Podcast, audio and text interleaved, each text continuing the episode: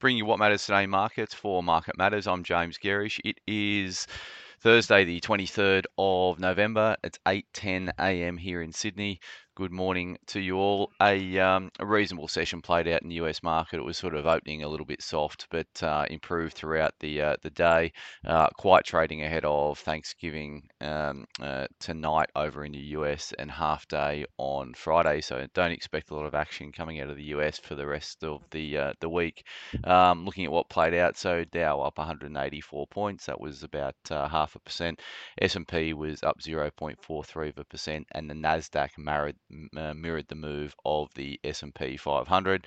Uh, the um, uh, bond markets uh, reasonably quiet again. So US two years are up two basis points at 4.89%. There was a bit of data around uh, inflation expectations, so that was a little bit higher than expected. So that put some um, support under bond yields. So bond prices lower, yields higher. US 10-year yields up one and a half basis points at 4.4%. mixed session played out in the commodity complex. Uh, OPEC delayed a meeting on uh, production levels. Uh, that sent uh, crude oil lower, so WTI trading down 1.5%, 76.63. Brent's at 81.61. Uh, coal prices were up 1% last night. Uh, a couple of the coal stocks over in the US were actually um, uh, did okay on the session last night after what's been a pretty difficult difficult trading environment for the the coal producers. Gold down a touch, so obviously it tested that 2,000 an ounce yesterday.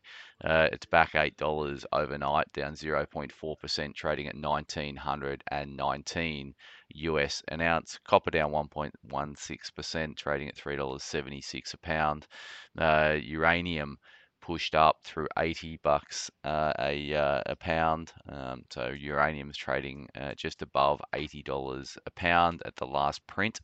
Uh, and iron ores uh, remain resilient, so it's up about half a percent, trading at 137 bucks for in terms of the uh, the futures contracts for December. Looking at the ETS we track in the the US market, lithium stocks fell 1.3 percent, copper stocks were down half a percent, uranium stocks put on 0.4 of a percent, and uh, gold stocks also put on 0.4% over in Canada. Obviously, the uranium stocks have been strong, um, expecting a print on the uranium price to be um, above the 74 of the last print. Uh, that certainly played out. Uh, dollar index was up 0.3% last night, trading at 103 spot 89. So a little bit of strength playing out in the uh, the US dollar overnight, and that put downward pressure on the Aussie. The Aussie's at 65 spot 42, but it still had a, a very good um, uh, last month. It was up around 3.2% over the course of the last month. BHP ADR is down half a percent, but um, uh, given the weakness in the Aussie dollar, expect only a small dip on open in terms of BHP. And then SPI futures are down 12 points. They were down more, so they recovered about 20 points.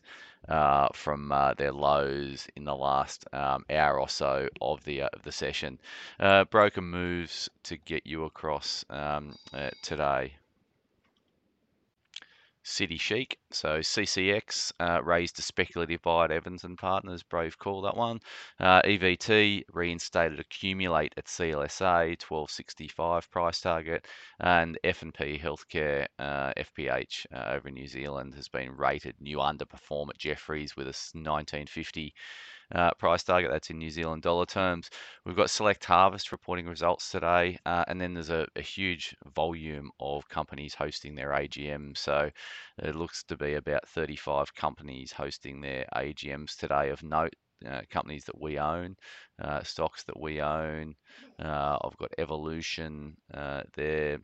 Uh, we've also um, uh, got a couple of others that uh, are in the portfolio that I can't see um, right now, um, but a huge barrage of, uh, of uh, AGMs today to get you across uh, economic data. Uh, we just got some Judo Bank PMIs due out at nine o'clock this morning, but nothing in terms of tier one economic data out today. Market Matters report. We're going to focus uh, on the insurance space. Obviously, uh, there's a few different ramifications from um, from a sector point of view around uh, rising or falling bond yields. So insurance is a sector that benefits from rising bond yields, but obviously falling interest rates are a negative for the insurance space uh, as the earnings on their float uh, decline. So we're going to have a look at uh, our view on the insurance stocks uh, today. They've done reasonably well over the past 12 months. So keep an eye out for that at 9:45. And as always, thanks for starting your day with Market Matters.